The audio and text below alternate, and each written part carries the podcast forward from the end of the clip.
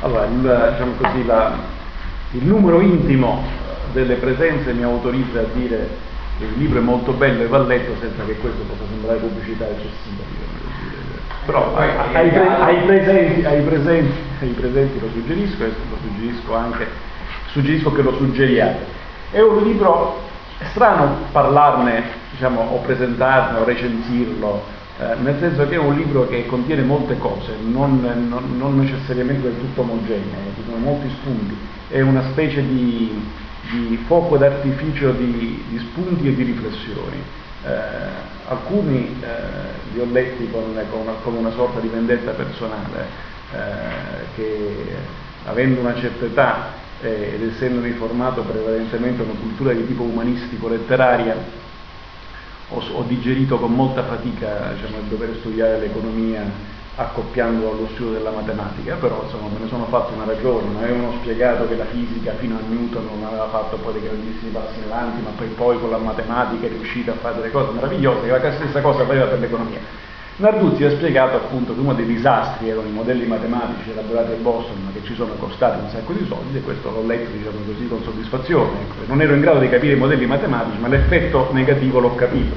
me ne sono accorto. Il libro è molto incentrato, diciamo così, la parte centrale, la parte succosa è relativa al tema del welfare, e poi ha una conclusione politica sulla quale mi soffermerò brevemente. Si intitola Ciascuno per sé ed è stato scritto prima che arrivasse la parte più dura per l'euro e per i paesi europei della crisi, e prima che succedesse quello di cui siamo protagonisti da qualche settimana con i greci come euro, ma insomma, oggi ce n'è anche per l'Italia di che preoccuparsi. Apprendo con piacere oggi che non ci sarà il quarto volume. Avevo immaginato che potesse intitolarsi Dio per tutti, che è una forma, diciamo, di protezione collettiva. Il tema del welfare è un tema complicato perché riguarda una questione politica sulla quale siamo impallati come italiani e siamo impallati generalmente come europei, e cioè in via generale la costruzione o l'allargamento del welfare dovrebbe essere un tentativo di introdurre principi di altruismo in un sistema sanamente lo dico io, capitalistico, che mira al profitto, all'arricchimento, e così arricchisce e fa crescere la ricchezza di tutti. Però ci sono dei correttivi che riguardano la solidarietà, la redistribuzione, la necessità di essere, diciamo così, di utilizzare questa ricchezza anche a favore degli ultimi, e questa è la politica del welfare. Insomma, il welfare è una forma di altruismo applicata alla politica di bilancio di un paese. Questo, diciamo così, almeno il welfare che conosciamo noi in Italia in realtà è diventato una forma di egoismo applicato al bilancio pubblico, nel senso che in via teorica dovrebbe essere una forma di soccorso ai più deboli, a chi è rimasto indietro. In via pratica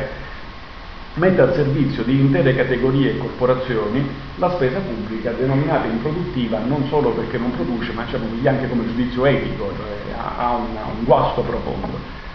Mantenere quegli altissimi livelli di spesa in cambio di prestazioni così basse per la collettività, ma decisive per chi vive alle spalle del welfare, ha creato un mercato politico-elettorale, in generale un mercato civile, largamente e profondamente corrotto.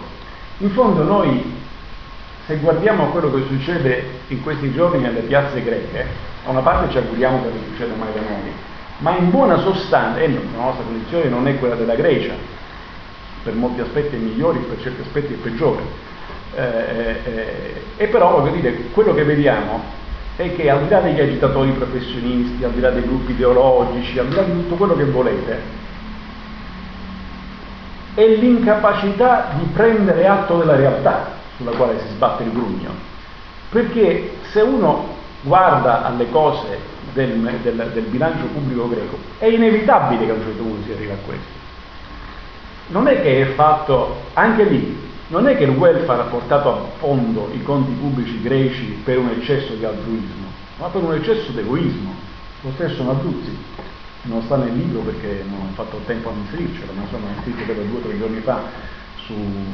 Italia Oggi un pezzo ricordando qual è il numero dei professori e docenti a carico del bilancio pubblico in Grecia, nelle isole dove sono più numerosi i docenti di quanto non siano gli studenti, e comunque la maggior parte dei docenti più numerosi degli studenti sono di educazione fisica. Quindi direi che è promettente per la salute ma non per il bilancio. Ecco, questa roba qua porta a fondo. Il fatto è che la popolazione che vive questo e che di questo è consapevole non è consapevole del fatto che porta a rovina, e quando poi arriva la necessità di rimediare, le piazze greche si riempiono di gente che protesta contro l'Unione Europea e contro il Fondo Monetario Internazionale. Naturalmente il secondo è sempre cricca massonico, capitalistica, giudaica, che è Samuel Morrowand, ma in buona sostanza dice: voi non avete la cognizione della realtà. Ebbene, l'Italia non è la Grecia, adesso le cose le dico su questo paragone, ma l'Italia non è la Grecia, ma una parte notevole del nostro sud è esattamente nelle stesse condizioni, lo dico da uomo del sud, cioè noi abbiamo una fetta di popolazione che vive alle spalle della spesa pubblica e che comprende i giovani che non hanno alcuna forma di welfare, perché sono i giovani che vivono dentro famiglie che vivono di trasferimenti pubblici, quindi di fatto vivono con i soldi del welfare, e sono giovani che non competono,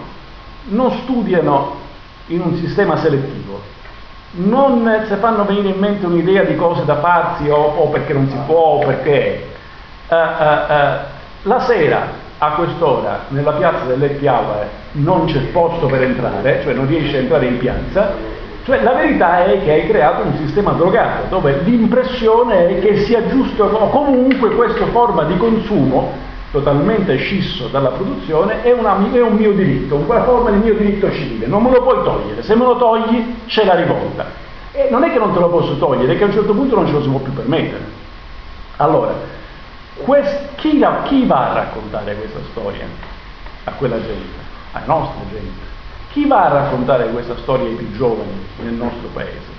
Chi gli dice che sono dei vitelli che stanno andando al macello, praticamente in condizioni di cecità pressoché assoluta? Non glielo dice nessuno nel nostro mercato politico, editoriale, qualcuno ci prova, ma insomma, diciamo così, è una forma di esercizio testimoniale, più in là di così non vai. Non glielo dice nessuno perché il mercato elettorale, politico, quindi il mercato civile in buona sostanza, il mercato del nostro dibattito civile è un mercato che riproduce il passato. Cioè non solo non riesco ad accedere al paradigma di cui arrivo di Narduzzi, cioè che si potrebbe vivere senza welfare, ma non riesco neanche ad accedere all'idea che io possa parlarne a qualcuno di un problema di quel tipo. Quindi disputiamo tra noi avversari politici su qual è la ricetta migliore, ammesso che di ricetti si tratti, per conservare più a lungo possibile l'esistente. Ma questo è esattamente il problema, non è che non è la soluzione, questo è esattamente il problema. Ciò fa del nostro un paese fermo, bloccato. Ora, oggi, l'ultimo capitolo del libro di Narduzzi, appunto ha parlato, l'ha ricordato lui, assegna a Berlusconi un ruolo importante. Un fenomeno politico italiano che fa scuola in Europa, non è quello che state pensando voi, è più contemporaneo, è appunto il berlusconismo, cioè la possibilità di sottoporre al giudizio elettorale non disegni, strategie, suggestioni politiche, diciamo così, no? Perché adesso la storia che la politica vera si fa confrontando i programmi, cerchiamo di non dire discherate troppo grosse, insomma, le campagne elettorali si sono fatte sempre su delle suggestioni. Poi dietro le suggestioni si spera che ci sia qualcos'altro, o delle idee, dei referenti, degli interessi, però insomma, delle suggestioni di modelli sociali. Berlusconi non ha mai pensato neanche lontanamente di proporre all'elettorato una suggestione di modello sociale o di Italia da realizzare. Era un po' era l'affermazione di sé, era l'esserci, il nemico da battere. Ecco, questo modello in effetti si fa strada. Però anche in Italia, cioè, dove il fondatore continua ad avere un successo strepitoso, le ultime elezioni regionali, non so voi che siete più intelligenti, più capaci di prevedere, so, io non mi aspettavo diciamo così, una vittoria così dalle Alpi alle Piramidi, con penetrazione nelle Emilia, ovunque, cioè, la sinistra non esiste più, c'è un programma piatto, un coma profondo, e l'avanzata elettorale al netto dell'aumento dell'astensione, del berlusconismo, perché la campagna elettorale delle regionali si è fatta sul meno male che si c'è, non c'è neanche più la casa del Partito delle Libertà, era proprio del Popolo Libertà, pardon, era proprio sul berlusconismo. Ebbene, questa cosa qua, che ha una forza elettorale strepitosa, però oggi piega il capo d'Italia, perché è bastato che Moody's annunciasse l'ipotesi che l'Italia non sia così affidabile e che comunque c'è un pericolo sul bilancio italiano, che il ministro dell'economia Giulio Tremonti ha annunciato una manovra di 25 miliardi a valere sul 2011-2012, 1,6 del PIL. Ora questo, e ha aggiunto Tremonti, che questo è il rispetto degli impegni presi con l'Europa, ed è, aggiungo io, l'esatto contrario degli impegni presi con gli elettori ancora 15 giorni fa, non diciamo così, cioè beh, ma è cambiata la situazione, no, ancora 15 giorni fa, alla fine della campagna elettorale, sul finire della campagna elettorale, Berlusconi chiedeva al suo ministro dell'economia: dammi uno spazio, per Dio, di una qualche forma di apertura sulla diminuzione della pressione fiscale, ne è uscita fuori quella roba rabberciata e sostanzialmente inutile degli incentivi, che sono pochi soldi buttati dalla finestra, ma pur sempre pochi soldi. Ecco, questo 15 giorni fa, 20 giorni fa, un mese fa, adesso siamo in questa situazione, perché poi in realtà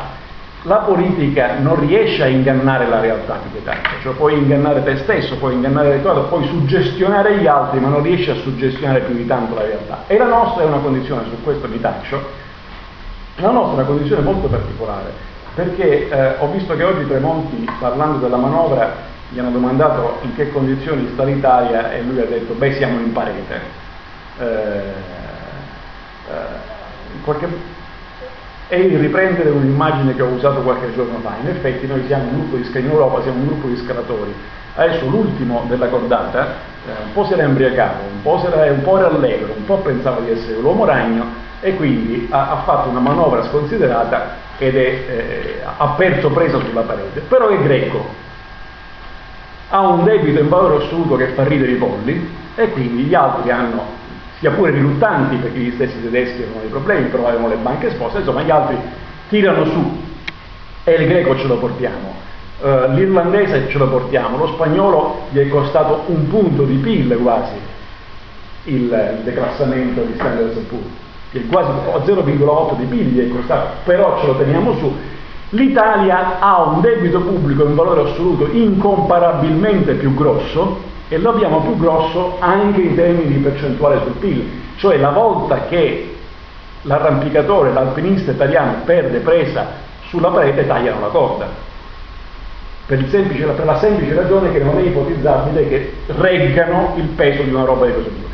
Gli italiani lo sanno, ed è il motivo per cui Tremonti dice: manteniamo gli impegni europei, ma il risultato è un paese, il nostro, che è ormai aggrappato alla parete, con le mani trasformate in artigli, cioè chiuse, ferree, ma incapace di andare in su e incapace di scendere giù, bloccato, e che ha da una parte uno scarpone chiodato, adatto a arrampicarsi sul ghiaccio, che è il patrimonio delle famiglie. Perché se noi prendiamo il debito pubblico italiano, lo mettiamo in paragone, in rapporto con il patrimonio delle famiglie, siamo tra i meglio messi in Europa, siamo a livello dei francesi e dei tedeschi, quindi siamo messi meglio degli americani, degli statunitensi, per intenderci. Però il problema è che l'altro piede sta in una pantofola sfondata, ed è lo Stato, inteso non genericamente come così qualunquistico attacco alla politica, ma come strutturazione della spesa pubblica. Perché la nostra spesa pubblica non è solo improduttiva, è largamente corruttiva. Io da uomo del Sud ritengo che la gran parte dei soldi che sono stati spesi per il Mezzogiorno sono uno dei guai del Mezzogiorno, perché noi abbiamo allevato una intera genia di imprenditori del Mezzogiorno che sono specializzati nel prendere i fondi pubblici.